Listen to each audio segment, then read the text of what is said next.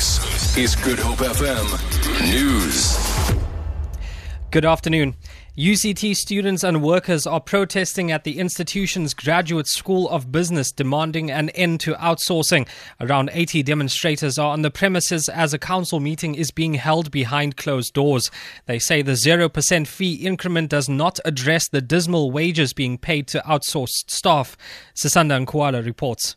The workers' demands include a basic minimum wage of 10,000 Rand and an end to outsourcing.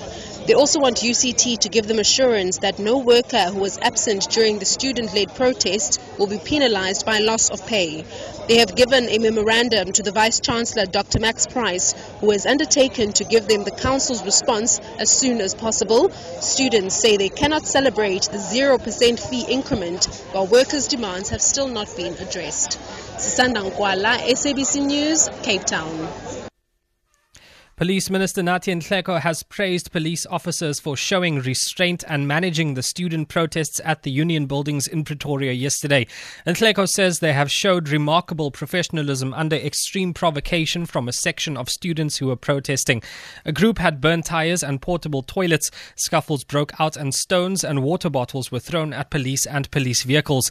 Police used stun grenades, tear gas and rubber bullets to disperse the crowd. Police have confiscated drugs with an estimated street value of about 2 million rand at a house in Guguletu during the early hours of this morning. Police spokesperson Noloyiso Rwexana says the sniffer dog was used what a sniffer dog was used in locating the drugs under the back seat of a vehicle.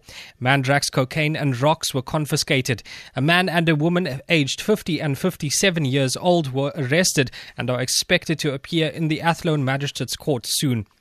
And lastly, the city of Cape Town says the situation is calm at Masiphumelele near Fish Hoek. Mayco member for safety and security JP Smith says residents took to the streets yesterday in a violent protest following the arrest of a community leader. Various law enforcement agencies are now maintaining a strong presence to prevent further flare ups. Smith says the protesters caused damage as they went on a rampage between Kommetjie and Fish Hoek. Navy bus that was at a workshop at Fish Eagle Farm was burnt out. They proceeded to destroy several private boats and the motor vehicle at Lekkerwater Road.